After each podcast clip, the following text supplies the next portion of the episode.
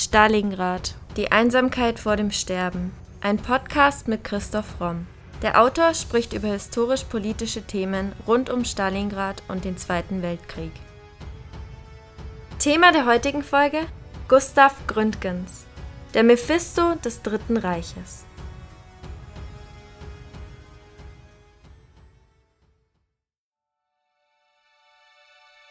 Für den nächsten Tag hatte Hendrik den Beginn der Probe auf halb zehn Uhr angesetzt. Pünktlich versammelte sich das Ensemble, soweit es in Frühlingserwachen beschäftigt war, teils auf der zugigen Bühne, teils im spärlich beleuchteten Parkett. Gleich bei Hendriks Eintritt waren sich alle darüber klar, dass er sich heute in der ungnädigsten Stimmung befand. Der strahlende Causeur vom vorigen Abend war nicht wiederzuerkennen. Die Schultern auf nervöse Art hochgezogen, die Hände in den Hosentaschen vergraben, ging er eilig durch das Parkett und bat mit einer vor Gereiztheit fast tonlosen Stimme um ein Exemplar des Textbuches. Über dem roten Seidenschal, den er statt eines Hemdes trug, oder der doch das Hemd, falls er ein solches anhatte, versteckte, wirkte sein Gesicht besonders fahl. Das eine Auge schaute unterhalb gesenktem Lid verächtlich und böse, vor dem anderen blitzte das Monokel als er mit einer plötzlich ganz hellen, durchdringenden und etwas klirrenden Kommandostimme rief Anfangen, Herrschaften, zuckte alles zusammen. Das ist ein Ausschnitt aus Klaus Manns Mephisto. Das Vorbild des hier beschriebenen Regisseurs Hendrik Höfgens ist eindeutig belegt und bestätigt Gustav Gründgens. Die böse Karikatur des Theaterintendanten ist weltberühmt geworden. Gründgens selbst ist wohl am berühmtesten für seine Rolle als Mephisto. Er war Schauspieler, Theaterregisseur, Intendant und Schützling Görings. Seine Geschichte erzählen wir in der heutigen Podcast-Folge. Am 22. Dezember 1899 wird Gründgens in Düsseldorf als Sohn einer alten rheinischen Industriefamilie geboren. In seiner Jugend besucht er das Gymnasium. 1917 wird Gründgens zum Kriegsdienst im Ersten Weltkrieg eingezogen. 1918 wird er Mitglied der Fronttheatergruppe Saar Louis, später wird er Leiter der Theatergruppe.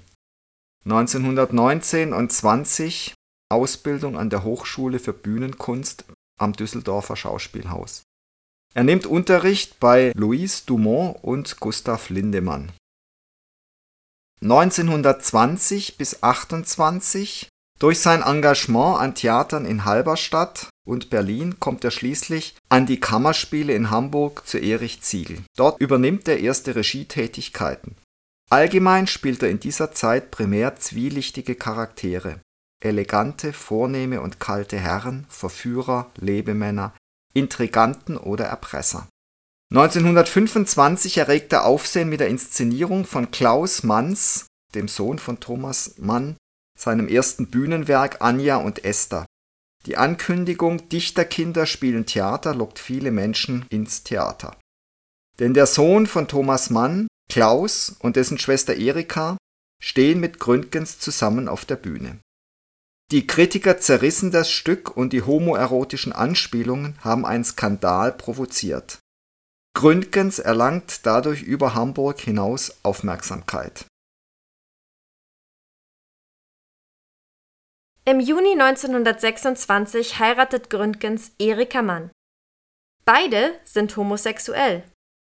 Die Beziehung zwischen ihm, Erika und Klaus wird immer schlechter, aufgrund der schlechten Kritiken für Gründgens zweite Mann-Inszenierung. Die Ehe wird bereits drei Jahre später wieder beendet. Zwei Jahre nach seiner Hochzeit verlässt Gründgens Hamburg und geht nach Berlin. Dort dominiert gerade Max Reinhardt die Theaterlandschaft und Gründgens ist da niemand. Rückblickend sagt er, dass Berlin nach seinen Erfolgen in Hamburg wie eine Versetzung nach dem Abitur zurück in die Sechster gewesen war. Aber mit Ehrgeiz kann er sich auch hier einen Namen aufbauen. 1929 bis 1933 arbeitet er als Schauspieler und Regisseur an verschiedenen Berliner Theatern. Er nimmt erste Filmrollen an, aber 1932 findet er dann endgültig zur Rolle seines Lebens. Und hier ein Auszug aus der vielleicht mit berühmtesten Passage von Faust I. Faust, wie nennst du dich? Mephistopheles, die Frage scheint mir klein für einen, der das Wort so sehr verachtet, der weit entfernt von allem Schein, nur in der Wesentiefe trachtet. Und dann fragt Faust ihn eben weiter, wer er ist, und dann sagt Mephisto ein Teil von jener Kraft, die stets das Böse will und stets das Gute schafft. Diese Rolle hat Hermann Göring sicher nicht umsonst fasziniert. Er sieht Gründgens als einen Meister des Theaters und er bietet ihm sofort dann nach der Machtergreifung 1934 die Intendantur des preußischen Staatstheaters an, die Gründgens akzeptiert. Viele seiner Freunde haben inzwischen Deutschland verlassen, auch Klaus und Erika Mann, und sie werfen Gründgens aus dem Exil vor, dass er wegen seiner eigenen Karriere mit dem nationalsozialistischen Ungeist kollaboriert. Gründgens ist kein politischer Mensch und wenn, dann meinen Weggefährten ist er eher links. Bei Göring setzt Gründgens immerhin durch, dass jüdische und der SPD nahestehende Ensemblemitglieder sogenannte Schutzbriefe erhalten und somit bei SS-Razzien sicher sind. Ebenso macht Gründgens aus seiner Sexualität, seiner Homosexualität kein Geheimnis. Er gilt trotzdem bei den Nazis als Vorzeigekünstler. Allerdings erfährt man in dem Roman von Klaus Mann, dass er vor der Machtergreifung zum Beispiel eine längere Beziehung hatte mit einer schwarzen Kollegin, bei der er Tanzunterricht nimmt, was dann immer wieder, also auch in dem Film Mephisto, in so, ja, sadomasochistische Spielchen ausartet. Und diese Frau lässt Hendrik Höften im Roman nach der Machtergreifung also ziemlich kalt und brutal fallen. Inwieweit das natürlich eins zu eins Wirklichkeit ist, lässt sich heute nicht mehr sagen. Auf jeden Fall, wenn man den Roman Mephisto liest und auch Gründens nachweisliche Karriere verfolgt, dann ist klar, dass er eigentlich wieder besseres Willen aus Karrieregründen dem Kulturbetrieb des Dritten Reiches gedient hat. Es wäre für ihn absolut möglich gewesen, auch ins Ausland zu gehen. Und er ist eben da geblieben, weil er eine besonders lukrative Stellung dort angeboten bekommen hat und eben durch seine starke Verbindung mit Göring. 1936 erscheint im Amsterdamer Exilverlag Querido der Roman Mephisto, Roman einer Karriere von Klaus Mann. Im Gegensatz zu Gründgens ist Mann ein aktiver Gegner des Nationalsozialismus.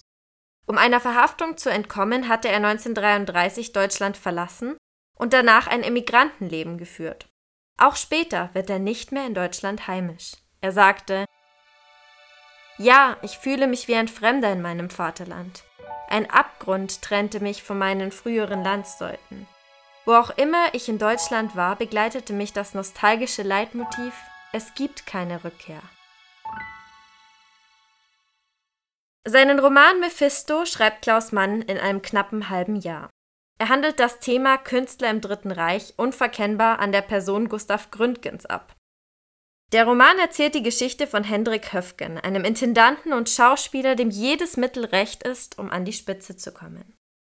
Obwohl Klaus Mann öffentlich beteuert, dass alle Personen dieses Buches Typen darstellen, nicht Porträts, handelt es sich unverkennbar um einen Schlüsselroman und beschert dem Buch dadurch ein langes Nachleben, besonders in seiner Publikations- und Wirkungsgeschichte. Die Idee für diesen Roman hat Manns Schriftstellerkollege Hermann Kästen. Er schreibt an Mann, sie sollten den Roman eines homosexuellen Karrieristen im Dritten Reich schreiben, und zwar schwebte mir die Figur des Herrn Staatstheaterintendanten Gründgens vor, Titel Der Intendant. Klaus Mann hat aber einen besseren Titel, Mephisto, da der Mephisto im Faust Gründgens Lebensrolle ist. Neben Gründgens lassen sich ebenso Persönlichkeiten wie Karl Sternheim, Gottfried Benn, Marlene Dietrich, Pamela Wedekind, Thomas und Erika Mann im Roman finden.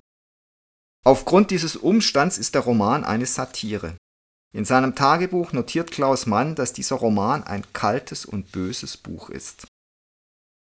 Klaus Mann, das soll nicht verschwiegen werden, hat natürlich nicht zuletzt einen Hass auf Gründgens, weil er sein Schwager ist und weil sicher diese Dreiecksbeziehung mit dem homosexuellen Klaus Mann, dem homosexuellen Gustav Gründgens und der homosexuellen Erika Mann eine hochexplosive war.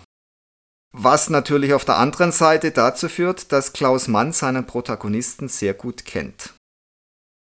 Im Roman schmäht Klaus Gründgens als gewissenlosen Mitläufer des NS-Regimes als reinen zynischen Opportunisten. Für seine Künstlerkarriere ist Hendrik Höften bereit, jeden Preis zu bezahlen. In Mephisto wird auch thematisiert, dass Gründgens ein Mitläufer des NS-Regimes war. Das lautet so. Angenommen, die Nazis blieben an der Regierung, was hatte er, Höfgen, schließlich von ihnen zu fürchten? Er gehörte keiner Partei an, er war kein Jude. Vor allem dieser Umstand, dass er kein Jude war, erschien Hendrik mit einem Mal ungeheuer tröstlich und bedeutungsvoll. Was für ein unverhoffter und bedeutender Vorteil. Man hatte es früher gar nicht so recht bedacht. Er war kein Jude, also konnte ihm alles verziehen werden. Selbst die Tatsache, dass er sich im Kabarett Sturmvogel als Genosse hatte feiern lassen. Interessanterweise ist Gründgen selber gegen diesen Roman nicht vorgegangen. Und als man ihn darauf aufmerksam gemacht hat, hat er nur sehr herablassend und spöttisch gemeint, ach Gott, dieses Kläuschen, womit er Klaus Mann meinte. Erst nach Gründgens Tod klagt sein Erbe und Adoptivsohn, der höchstwahrscheinlich auch sein Liebhaber war, Peter Gorski am 31. März 64 vor dem Landgericht Hamburg gegen die geplante Neuveröffentlichung des Romans Mephisto in Deutschland.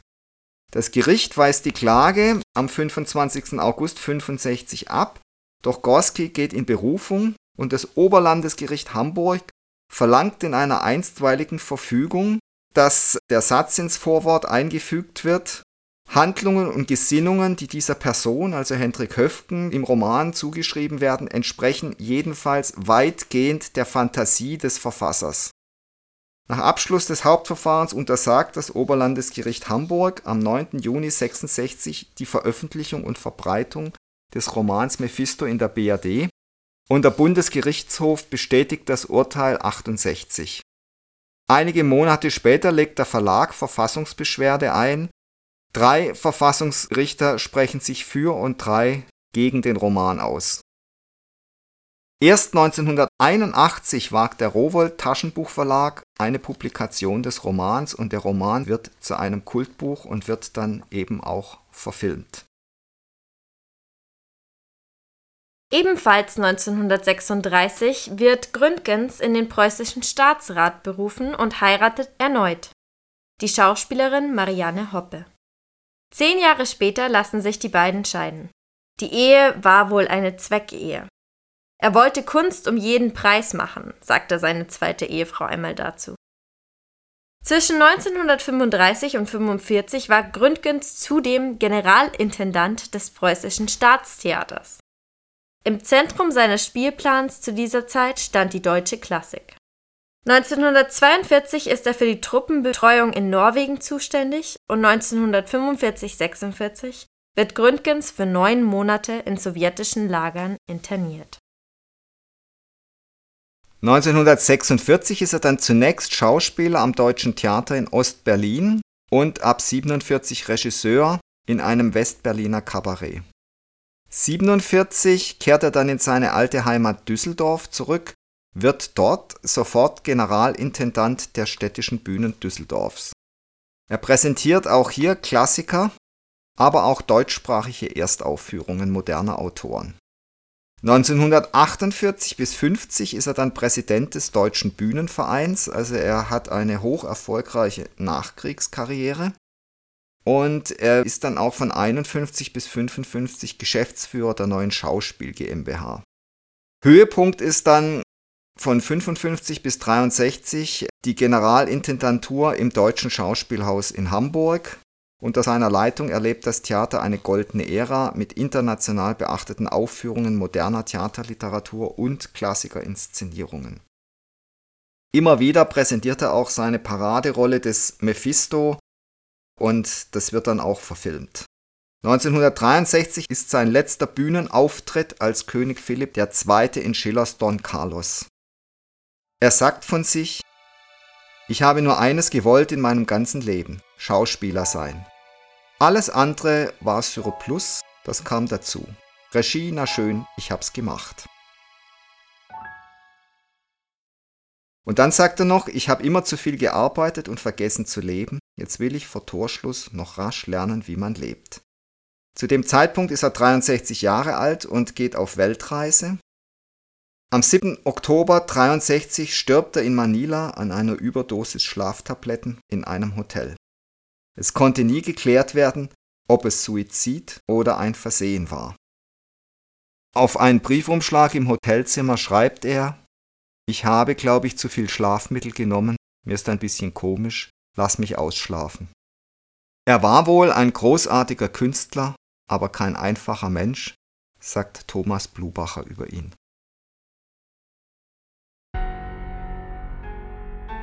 Das war Folge 120 unseres Podcasts Stalingrad, die Einsamkeit vor dem Sterben.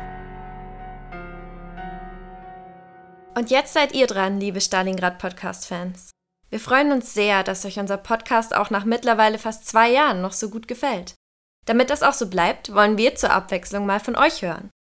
Themenvorschläge sowie Anmerkungen und Anregungen nehmen wir gern bei primero.primeroverlag.de oder über Instagram bei primero-verlag entgegen.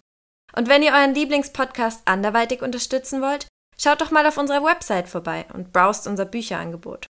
Wenn euch der Historienroman Stalingrad, die Einsamkeit vor dem Sterben gefällt, findet ihr bestimmt auch den Wirtschaftsthriller Die Macht des Geldes oder die Anglergroteske Amoklauf im Paradies ganz interessant. Alternativ freuen wir uns auch immer über kleine Spenden via PayPal. Den Link dazu findet ihr in der Podcast-Beschreibung und auf unserer Website.